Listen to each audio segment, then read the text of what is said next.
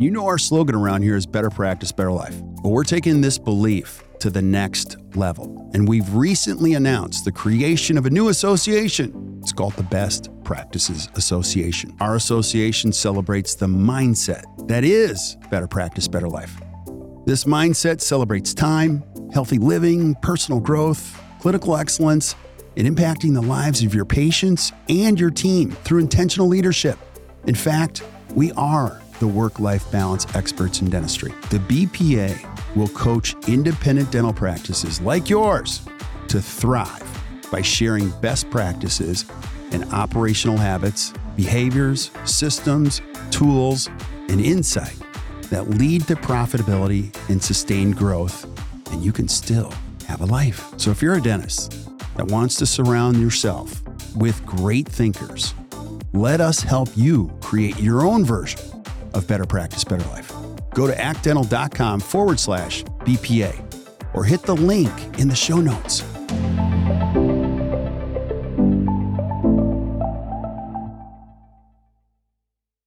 Yo, yo, yo. Hey guys, welcome back to another awesome edition of the Best Practices Show podcast. You ever thought to yourself, how could I really be happier as a dentist? Like, I want to be happier. Well, I brought on one of my favorite of all time, Dr. Gary DeWood from Spear Education. And I asked him, let's go inside a real awesome restorative practice. Like, who are your favorite? Who's really happy in dentistry? And what does it look like? And today he shares his formula three things you got to get figured out in order to be happy. Please listen to this. It is awesome. I know you'll enjoy it. We'll see you soon.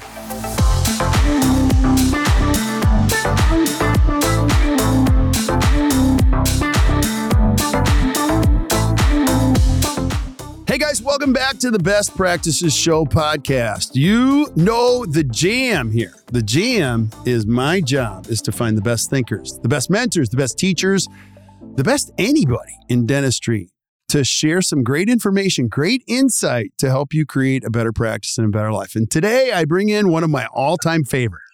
This guy is one of my go to guys. Number one, he was important in my journey. Number two, he just tells you the truth. Number three, he's been a part of a lot of your journeys. And we're going to really go into what a real great restorative practice looks like because everybody thinks they know what it looks like.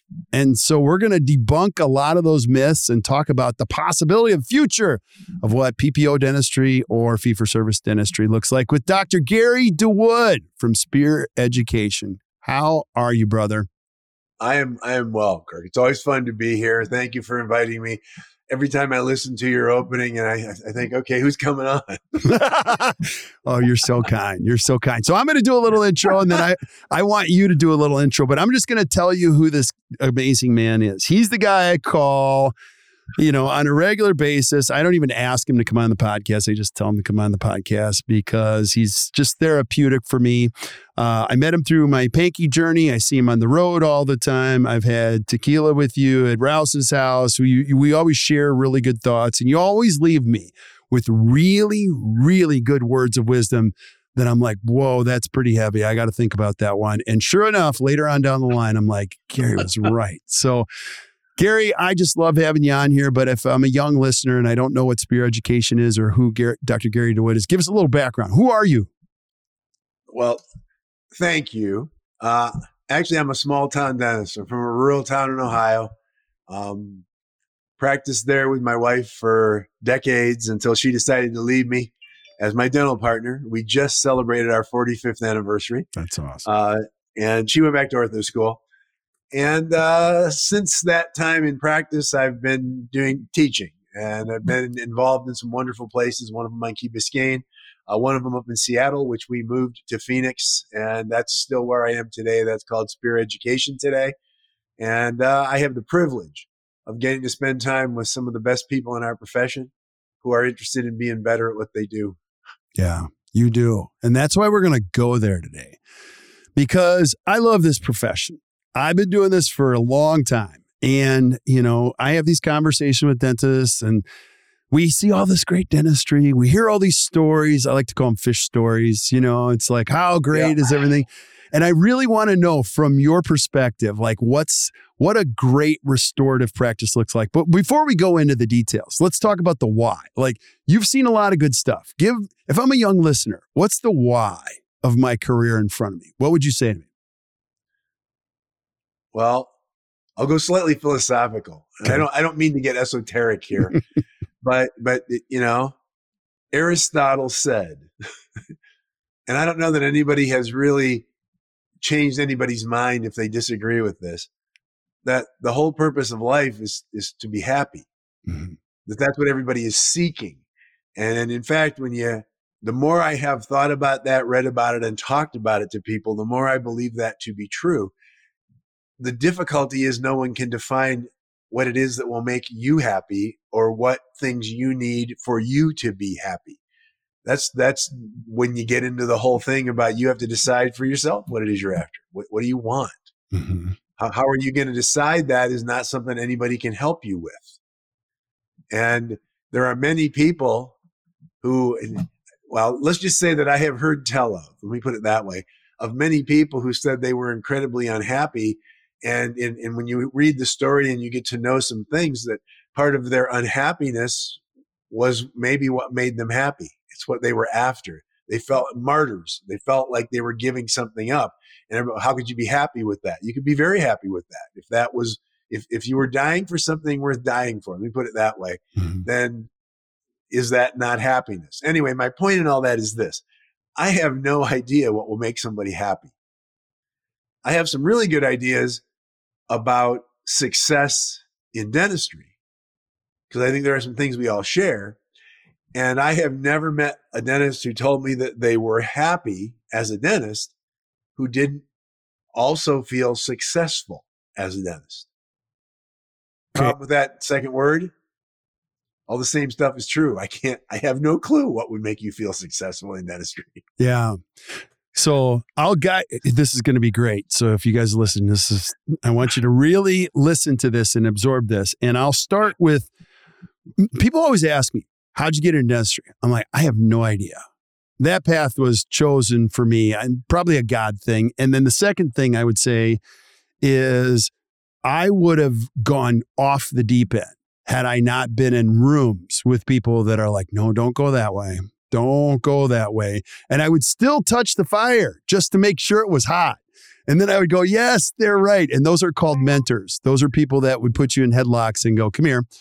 This is a great way to think about things. And so I don't think I could have ever learned anything without the help of another human being early on. And then the second thing is being open enough to listen to what a great person is trying to tell you. Speak to that.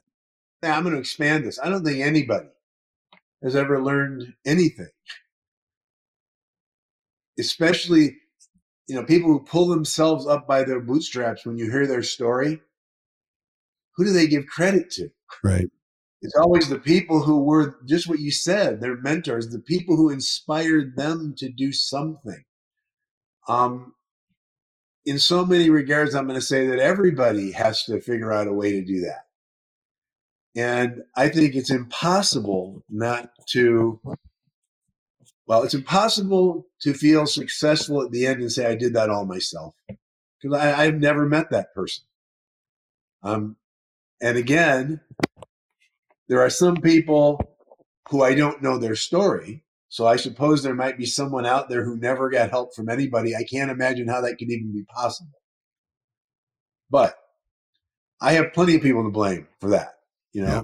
lots of them. And then, as you said when we were talking, you know, sometimes you hear it and, and you still kind of jump in and then you realize, yeah, that was right. And the, to me, the only difference between, well, the only difference between someone who's willing to take a chance and someone who says that doesn't sound right to me is usually years of wisdom. And the wisdom comes because you did it before or you tried things like that. And sometimes it's because you chose not to listen to advice. Right. Right. And so I, I think that there's this balance between Well, for me, it's the difference between a consultant and a mentor. And you and I have had this discussion before. I'm sorry, a consultant and a coach. There's a time in your life when you should have a consultant. I believe this. And that's why I said I don't think anybody does it all themselves. There's a time when somebody just has to tell you what to do. Do this. Well, first, first of all, I would offer this for what it's worth from my own personal experience. If you say to somebody, I don't know what to do because you trust them, and they don't immediately ask you, what do you want? It doesn't matter what they say, don't listen. Right. because because they that's going to be about them. Right. If you know this person and they say, "Well, what are you after?" Because I'm not, I honestly believe unless you have some sort of an outcome in in sight, any advice you get is is just going to be so what? Totally. Consultants can tell you do this, and there's a time in your life when you need to listen to that. Yeah. Coaches would stay in that question: What do you want? what do you believe are the options to get you there? I mean, you know this because you do this all day, every day for people. Um, a coach is somebody who already knows that you have everything you need to be able to do it. And there's a point, it takes time to get to that point, I guess. So in answer to the first question, what, what do you want? If I can, if I can clarify that for myself, if I can see that, and that, that is totally in it's an internal thing. It gets lots of names. I'm going to use the one that I hear most commonly, which is called vision. What is your vision? You know, what do you have as a vision? And and for me, it's just what do you want? Yeah. What are you hoping to get? And by the way, it's going to change throughout life. It changes all the time. It's like looking at the horizon. It's out there. I see it. Um, by the way, every every step you take toward it, it moves a step away because that's mm-hmm. where it is. That's where it exists. Yeah. So I think that what we have to think about doing is asking people to spend some time in their head before we can begin to answer those other questions and be advisors for them. And unfortunately, sometimes that gets in the way for some of the people who are looking. Because I remember being just tell you know, what do you think I should do? And I, what I really meant was, tell me what you think I should do so I can make up my own mind anyway.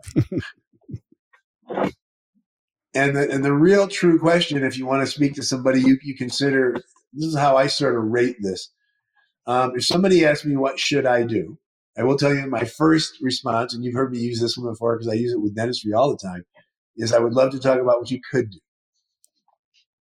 Because should is a power word, and I don't want the power in this. This is my, I, I'm not the person looking to decide. Yeah. Okay. And now, now I can answer your question based on what I know. This is what makes the most sense to me. Yeah. And that works for everything in life, I think, not just talking to patients. It works for your own life. What, what do you want out of, out of a practice? I can't talk to somebody who comes and says, so somebody just recently told me, you know, I'm not having fun doing dentistry. And I said, what's not fun? And uh, it turned out that the not fun, because here's what happens. What, what do most people hear when they hear that? And I, in my experience, most people hear, I'm not making enough money. Right. And this had nothing to do with money. This had to do with the stress that the person was feeling because of the systems that were in place and the practice they were in. And sometimes the best thing you can do is find someone who gets your story out of you so you can hear it for the first time. Because that person who I was talking to had never really identified what the what the real issue was for them mm-hmm. and made that statement as they're talking and telling me all this stuff and they looked at me and said you know i never really thought about that's really what that's really what makes me crazy yeah all right. So, Gary, here's one of my questions. Like, I want you to take us into what makes your heart sing. You know, when you see all of these people come to Spear Education and you see thousands of them per year, some people they come and they come, they're open and they're excited. What are the ones that make your heart sing? Like, give us a description of what you see, male, female, whatever, make your heart sing as these dentists grow. What does it look like? What does it mean to you? All right. So let me paint a picture for you. We have a young dentist, uh, an associate in a practice, been at been of school, and I'll, I'm, I'm going to say I'm going to say four years, so long enough to have have enough experience to be able to not feel like they're just on the total uphill climb. Some things are becoming regular and routine. They're frustrated. Uh, they're frustrated because when they were in dental school, patients said yes to the dentistry they recommended. People aren't saying that anymore. And the advice that they get in the places they are is often, well, you have to sell people more dentistry. Uh, the ones who make me really glow are the ones who I, I get to say to them, part of the problem is that we were all taught to sell people dentistry, and unfortunately, nobody wants to buy dentistry. Mm-hmm. No one alive, no human being alive wants to buy dentistry. They want to buy something that dentistry will get them. And so when we try to sell them dentistry, we're existing in our logical mind because it's how we were taught and we're scientists. Of course, we would go there. Unfortunately, that doesn't move the needle. And the difference is, you know, people go to dental schools for one of two reasons. One of them is cost. The other one is that they mm-hmm. believe that's where the experts are. By the way, that has been shown in two surveys the American Dental Association has done over the years. Those are the two reasons. By the way, those two almost always are equal in the percentage of people who, who select those. Really? Yes. Wow. We believe that's where the experts are. So I promise you, none of your dental school patients believe that you were recommending anything. They all believe it was the experts who were telling you what to do because you're a student. And that makes perfect sense if you think about that. It's why when you get out, and one of my favorite questions to ask people when they come is, did you notice a difference between interacting with patients about the dentistry they needed when you were in school compared to when you got out and you're in the real world? Everybody says yes. So what's the difference? I mean, more of them, it's like it's like they're not listening or hearing me. And I said, they're not. Mm-hmm. So for me, the ones that really light me up are when someone comes back. And uh, actually, I'll come back and loop around to the whole dental benefit plan thing in a minute. Okay. Let's just set that one aside mm-hmm. is what I love to tell people. And I say, well, you know, go back and this time don't talk about the dentistry. Don't talk about the dentistry. We were taught this way. Here's a list of what's wrong with you. I have this list I made of what's everything that's wrong with you. I have this other list I made of everything I'm going to do to fix it. Here's how much that costs. And then if they said no, thank you, you're supposed to now educate them. I said, why, why don't we educate them first and this, and then just stop. So try this next time next time you're talking to somebody who has a bunch of things they didn't know about and they're receptive, they're asking some questions, they're in. Go over everything that you've discovered and then just stop talking. After a few seconds, if there is not something coming from the patient, say something like this um, Kirk, based on everything we just discovered and saw together, which of those things do you believe is the number one priority that we should be acting on immediately? Hmm. And look them in the eye. Now, if they say something like this, um, well, could you tell me again? Don't be hurt. Don't be surprised. Remember that almost all of the population on the planet, but for sure in the US, has been conditioned not to listen to our lecture because it might make them buy something they don't think they want because mm-hmm. that's been their experience in the past.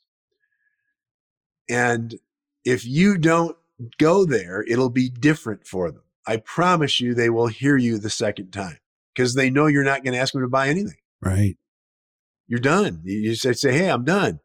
Um, what lights me up, and it happened last a week before last, somebody who came to our second workshop, which is the occlusion workshop, because uh, we think our kind of first one is facially generated treatment planning. Occlusion is second. And he I met him in the morning. He got there probably about an hour before the workshop, and I was up turning on the computer up front and stuff. And he came on there and he was all excited. I could tell he parked his stuff and he came up and he said, "I just have to share a story with you." He said, "I went home and I did what you talked about." And I cannot tell you how many people have asked me to do their dentistry.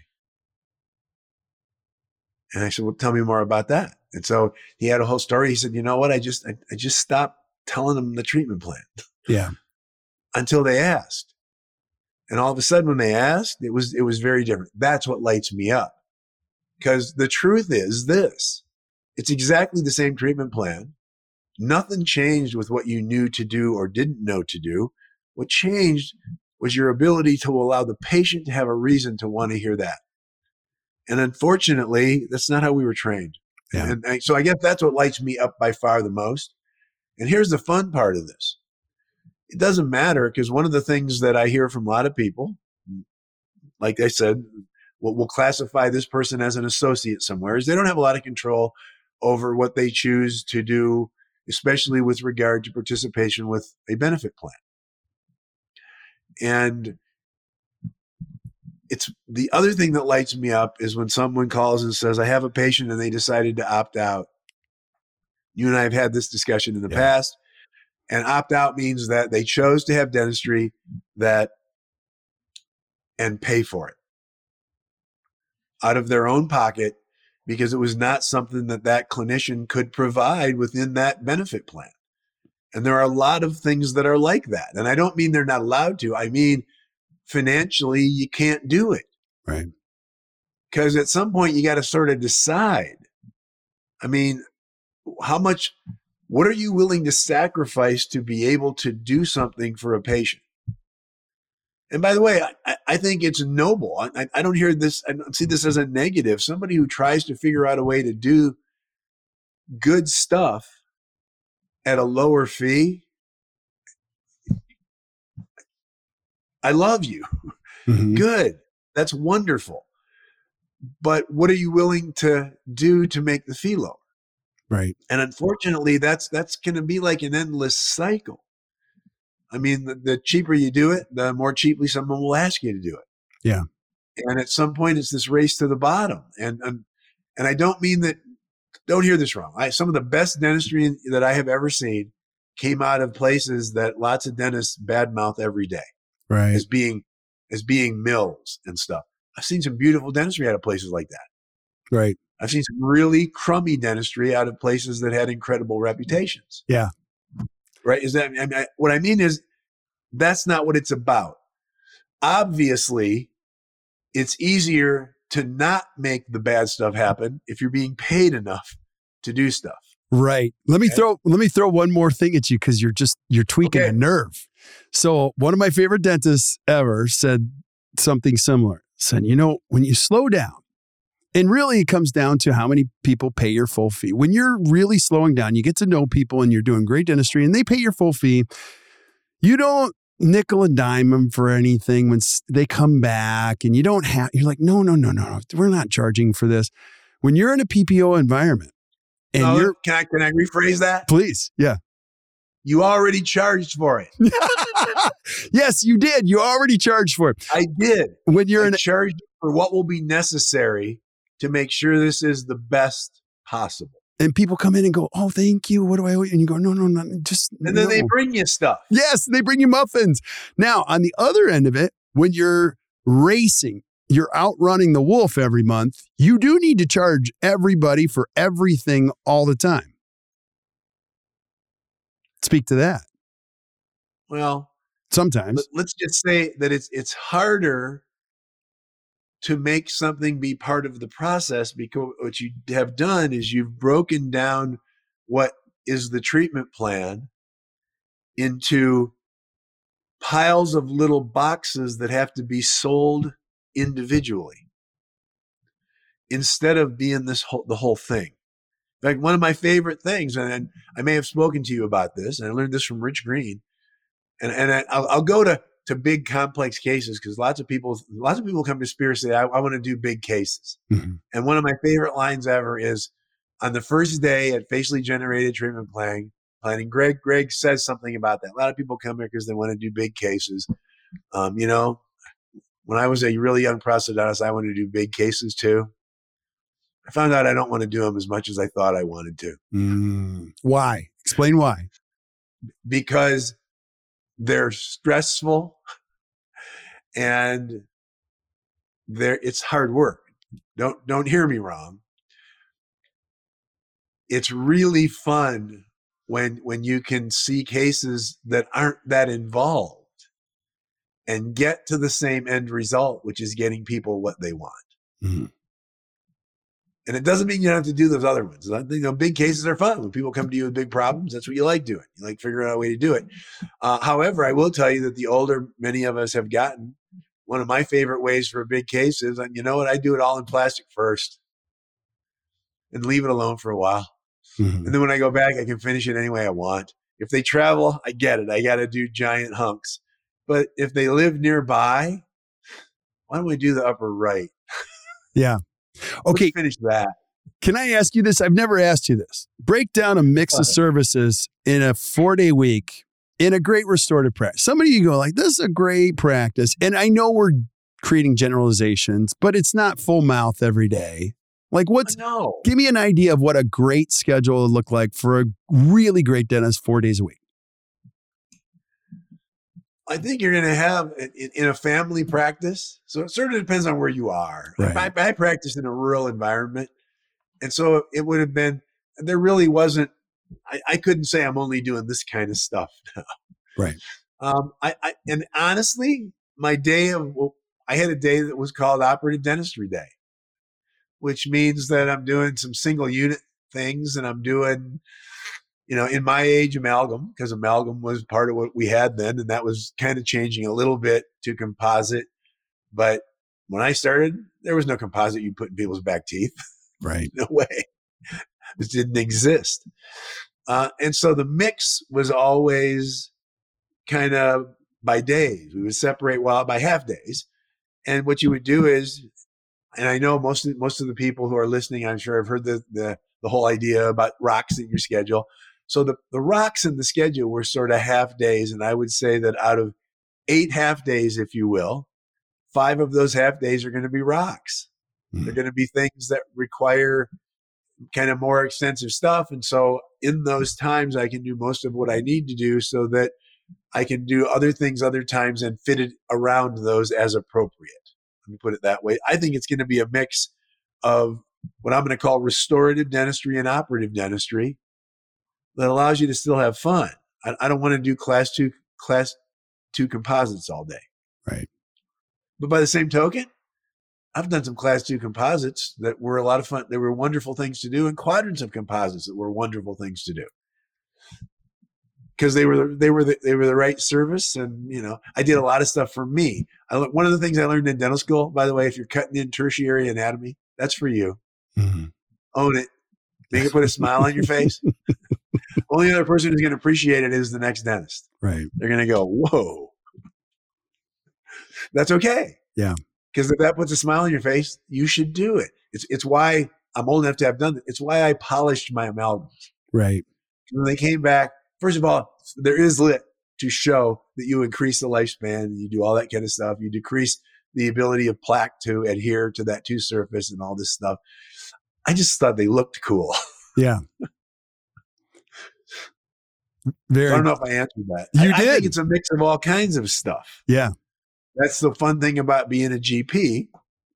And then there are some GPs who like doing everything. There were some things that I didn't like doing, so those things I could winnow out. That's yeah. the fun part. It's going to be it's going to be a highly individualized picture. I know some people who love endo. I hated endo in school. I, I did not want to do endo. I thought I should do it, so I took a lot of CE. I hated it more. I finally gave it up. Yeah.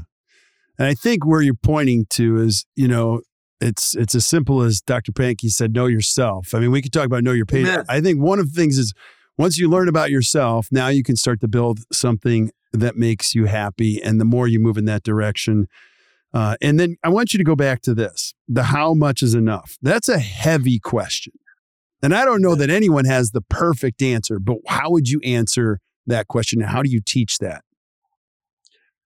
So actually, there are three things that I think you need to answer as a dentist. In a practice, you have to answer a question. That question, how much is enough? Um, for three things, because these these come up with dentists whenever I ask. I, I ask the group, "What do you want? Do you want more?" And then I wait, and finally I say, "Come on, say yes. I want more." And somebody will find, oh, what? And I go, thank you for asking. what do you want more? And I'm going to say time, money, and patients come up in the top five, no matter where I am on the planet. Time and time comes up first, um, always. I once in one of our classes had to wait one minute and 41 seconds before someone would say money. I wait, and I finally said this to the to that group.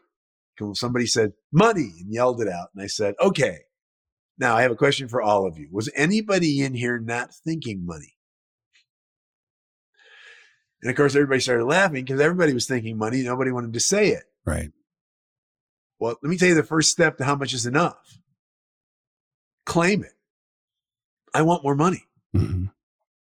money is about choice. Okay. Money is not kind of what I thought I heard when I was in dental school at Case, which was, you know, Gary, if you think about money, you just prostituted yourself to the dollar at the expense of those people you're supposed to be serving. Right. Somehow I heard that. And I, and I, and it, it stuck with me a little bit because, because it got in the way for some things until I could finally claim, well, no, actually it's, it's one of the tools I need to use to be able to figure out a way to do the best stuff for all those people. If I say I'm not going to think about it, I'm not going to be there. And so for me, it took that sort of a change to be able to say, okay, now I can answer the question. Now let me go to the next part of that. Because I love to say when time and money come up, and I said, we'll come back to patients. And I say, the next question is more important than than that first one and claiming it. This one's really more important. How much? Mm-hmm. And here's the reason. If you want to know how to answer how much, you have to say, What would I do with more money? For yourself, what would you do with it? If you don't have enough money, okay, and you say to me, I want more, and I say, How much? And you say, Well, I don't know my answer is going to be, well, I'm sorry, you'll never get there. Right. Because you haven't established why you want the money in your brain. What? Tell me what you're going to do with it. What are you going to do with it? Let's use time because it's a fun, more fun one actually for me to manage. For People sure. always want more time, and so then they I say how much, and they go, um, I said, can I ask? Can I ask you another question? This just happened last week before last. What would you do with that time? The answer was immediate said, you know, I have a four year old son. I would, I would love to find a way to spend more time with him. That would be important to me. I said, okay. In a normal week, how much more time do you want to spend with him? Now he got into a whole discussion about, well, I don't even know if it had to be in one week. Maybe it's just taking some more days off here and there. Right. I said, okay, how many you want to take off in a year? I, would love to have an extra 10 working days that I could do anywhere in the year. I said, excellent. Why don't we sit down and make a plan to make sure that you don't, that you have the income that's appropriate to be able to do that? Because once you have a plan, you know exactly what you're shooting for. And you know what I've discovered? Most people who make a plan make it happen. Yeah. Seriously. Yeah. That's the important part. You want to answer how much is enough? What would you do if you had more money? What would you do with it? That will allow you to establish a number. Right. What do you I'm going to pay my rent. Perfect. You want to eat? Let's add that in. Right. You get my point. Totally. And sometimes it takes a facilitator to be able to take you through that. Right. Because it's hard to see when you just know you need more. Yeah. When you're frustrated about about time, and I'll go to that one again. If you're frustrated about time, you feel totally stressed out, and you don't have time for anything.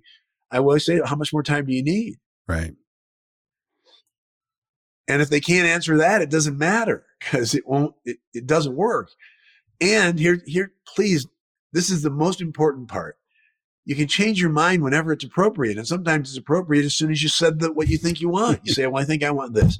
And then you go, you know what though? That, I'm serious. That's what happens. As soon yeah. as you begin to establish a claim, just show me the target so that you can see it yourself. As soon as you can see the target, I can say, right. What ways do you see would be possible to get you there? I hear often, I don't know. And I say, well, why don't, why don't we investigate some possibilities? Because now right. we can talk about what might be possible. What could be possible? What could you do to make that happen? Right. I love. You got you got you got to say, what are you going to do with more time, more money, more patients? What are you going to do with them? Right. This is brilliant because I could see the effect of being. We always say specific is terrific around here. Vague is the plague. So when hallelujah, be super specific. And so I'm a big fan of the seven to three without a lunch, only because I've watched it transform so many dentists and team members' lives. And so I think if you're a dentist listening, the four year old child is like the most amazing thing because I was always a sports family. My thing was getting to the baseball diamond. It wasn't extra out. It was just being there. And I don't know a damn thing about baseball, but man, I love kicking dirt. I love kicking dirt and I love talking to those guys. The head coach of the baseball team my son was on would never let me coach third because I never knew anything about baseball. He'd say, You go to first because you can tell him to run to second. I'm like, I can do that. And I'd bring sunflower seeds. But the fact was, I would thank God every day because it's America. You can do what you want and you can kick dirt with a four year old boy or a six year old boy. And that's in the end. Now, I love this, Gary, because I think once you get, you call it out, you can be specific. I want you to talk about number three because that's going to lead to the whole benefits thing, which is a huge challenge. Now, let me ask, let me tell you why I'm going to ask you about. You said time, money, patients. The patients one is brilliant because I don't meet one dentist in the United States that isn't busy. They're all too busy. They, we meet solo GPs that have 2,400 patients. They have no time. It's crazy. Yeah. They just want to add, add, add. And I'm like, you have 2,400 patients. You're one dentist. And they go, I know. I know. And can you speak to that? Uh, and again, it goes back to kind of the model that somehow we were taught or we learned that, you know, if you got lots of new people coming through, um, one of the things that, well, it, and again, I was inspired to do this by some by my mentors. Some somebody said, um, one of the best realizations that you can have is that you can't be everybody's dentist. Mm-hmm. Tell me okay. more. Explain that as soon as I realized I couldn't be everybody's dentist, it didn't have to be okay for, for me. I don't want everybody to come to me. and what I love, what I've learned in the years since is this, okay? First of all, if I have more time than patients in my life, I have to say, what is getting in the way of more patients coming here? If I have more patients than time, I have to say, who am I letting in? Because I have to, I don't have a choice about picking who I spend my time with in life. I mean, you know, one, one of my favorite lines is, you know, I mean, Cheryl has said this, but I've heard it said lots and lots of ways. Cheryl, life's way too short for me to spend time with people that I that don't want to be happy when I'm with them. Right. it just ain't worth it. True. you know, come on. So that is totally true. I think it works also for the other end. When you have more people than time, the question that I ask people to ask themselves is what group of those people, or, or, as more people come, what group of those people would you want more of? Which goes to this one. When you talk about patients, there isn't we can add an addendum to this because time and money both are just kind of singular things. Right. But we talk about patients, and I put up a modifier, and I say, well, you know, everybody wants patients, more. Because by the way, you never end that. If you stop taking patients, your practice will wither. Right. Okay. Somebody said once you're either growing or you're dying, and I said, well, I don't necessarily agree with that. There's this time in the middle when you're sort of going up kind of around the hump, whatever it is up here around the, I don't know how far it is to the ends before. Here's the beginning, here's the end, somewhere in here. There's this thing that can occur called homeostasis if it's a human being and balance if it's not. Right. And what happens is the number of people who are moving on for whatever reason they're moving on is balanced by the number of people who are coming in. Okay. So it means you're going to have to have new people. But if you haven't clearly identified who those people are that you would choose to spend your time with, who are you looking for? It's going to be hard to say what should what would be the best thing we could do to recognize those people and then find a way to have more of them and get them here sooner. Okay. Now, the number one thing for patients is this I believe this. If you want, first of all, you have to know what you want. Right. When people say, you know what, if they call, make them an appointment. And I say, is that how you plan your life? How's that working out for you? Right. Because usually it's chaos. Right. Put them in the schedule.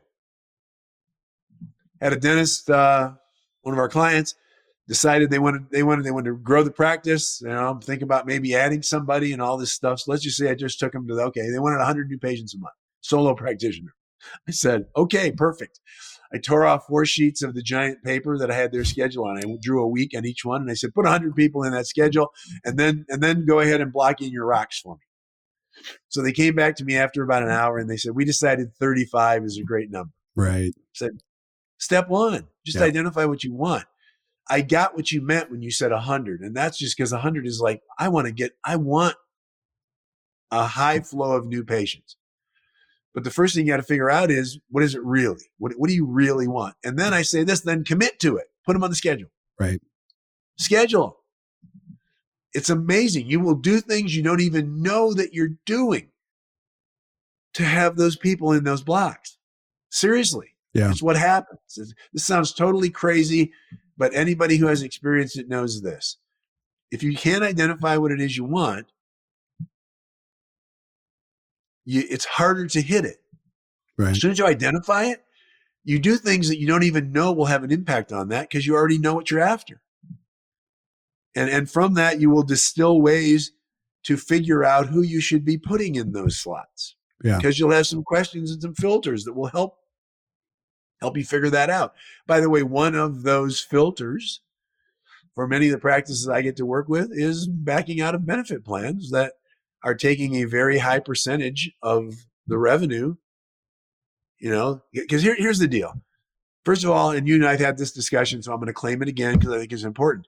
If you want to change the mindset around dental benefit plans in your practice, whose minds have to change first? It ain't your patients. It's Right. you and everybody in your practice. Right. And it's why a number of years ago I made a conscious decision that I still live by today. I love dental benefit plans because they are exactly what they're supposed to be. And they do exactly what they're supposed to do. And then I love to ask crowds. I, I just asked this last week as well. I asked this group of about 200 people, tell me one thing a dental benefit plan doesn't do that it should do. And I waited for about 15 seconds. Nobody said anything. And then somebody yelled out something they should cover, da da da. And I said, why? hmm There is no answer for that. Right. This is not their why. Right. They're a business. The business is designed to allow patients to receive a commodity because it's been commoditized. That's what code numbers are all about. It's a commodity. It's just this. And we can find a way for you to get that and give you some assistance toward having it. That's the whole point. Right. And what we're going to do for that is we're going to take some money for making that happen. Right. By the way, great business model. Yeah. Good. Excellent business model. By the way, and sometimes dentists curl their eyes when I tell them, I said, it's their job to get you to work for as little money as possible because that's the business model.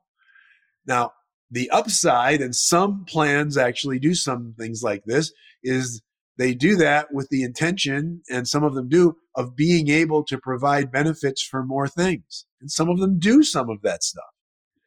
Some of them don't. But it's a business. And a business exists to make a profit. Let's never mix these together like somehow it's a big calling because it's Right. not. Pardon me Yeah. and and so in that it, it free i honestly believe and i can only speak for myself it liberated my mind because i don't i'm not going to get down with you and say when you walk in my office and, and i know i use this one before so people have probably heard this one you know where somebody walks in and says i have this dental insurance but it sucks and then i say yeah they all suck and then you and i both now are whining and it's like tell me what good that does anybody Right. and they really don't suck until you tell me what you're basing that on. They're exactly what they're supposed to be. When that mindset can change in your practice, Now we can go to the real thing about this because this is what I find with team members.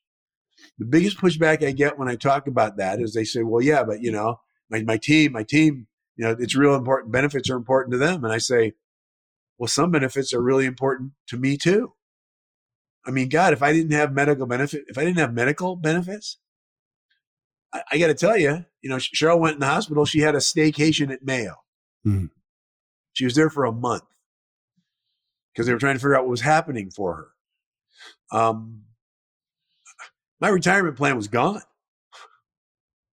It would have been gone. I mean, there was nothing. It would have been gone. All right.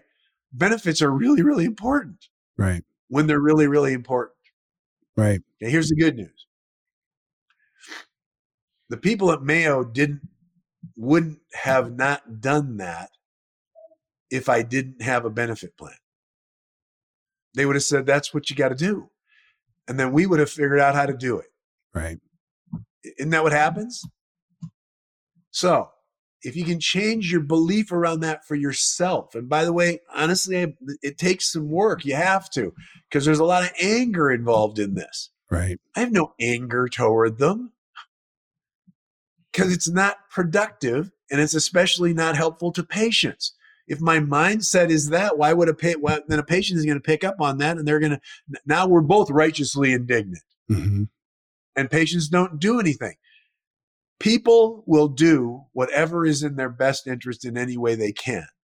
It's why you've probably given money to somebody whose child needed a heart transplant and their benefit plan didn't allow it.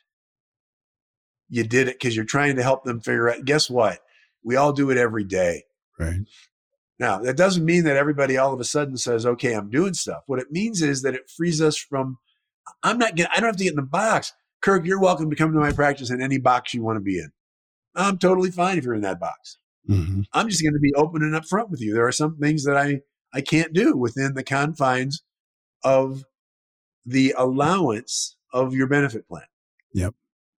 It was aimed at average. I'm going to argue that what we're what we're proposing to do together is not average. Love it. And by the way, it's well below average when when you're talking 42 to 45% of a UCR fee being removed. Because my, my first question when everybody talks about, you know, what, what percent is, I say, well, sorry, are you comfortable telling people your full fee and looking them in the face and not having to look away or look down? And some people, some people blink a little bit and go, oh, and I say, well, then it's, it's too high. Because you have to believe it.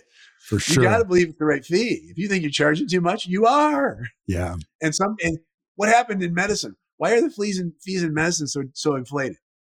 No physician thinks they're worth what they're asking those people for. Right. They're doing it to play the stupid game. It became a game. How much can we charge? Yeah. What did I read? The Inspire is like $118,000 or something is the average cost. Really? Because somewhere, some benefit, some insurance company paid that. So now that's like the cost. Nobody pays that right. in benefit plans somebody was explaining this to me. Um, a physician actually was talking about it. And so what they do is they charge this fee that's ridiculous. And then the benefit plan says, okay, well, based on this and this, here's what we're going to pay. And they go, okay. And many years ago, I had a whole little shtick about that. A friend of mine went to Swedish Hospital in Seattle and had this whole bill. And there was this part that was adjusted off because of the benefit plan. And I said, here's the fee they, here's the fee that is the fee that was charged. Here's the fee they collected. That's the fee. The fee they collected is the fee. Wow. Because they're because Swedish last time I looked, Swedish hospital's still there. In dentistry, at least, we haven't gotten to that point. Right. And it's because, thank goodness, nobody came up with the idea that that benefit plans you just pay for it all. Right. Anyway. Well, sorry, I, I got way off field there, didn't I? No, but I, I you did not, because I'm totally tracking you. And there's a lot to consider here. I think what you proposed is brilliant. I think as a dentist, if you're listening, you figure out the time, the money, and how many patients, and you remove the self limiting beliefs of, well, I don't work in the right area. You don't understand. Those are self imposed limiting beliefs. Or my patients won't come during the day or know. you know, those are things you're, you, Well, you're as- by the way, as soon as you believe that, they won't. right, right. And I always tell dentists, your problems are never your problems; they're how you think about your problems. Because I have dentists Amen. all over the place that have created incredible lives, but it's their life. They know how many patients, they know how much money, and they know how much time.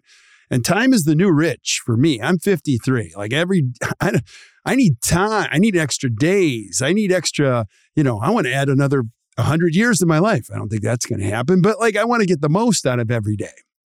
And so, um, leave us with a couple last thoughts. If I'm a young dentist listening, Gary, I want to go to, I want you to tell us about Spear education, all that. We'll get to that.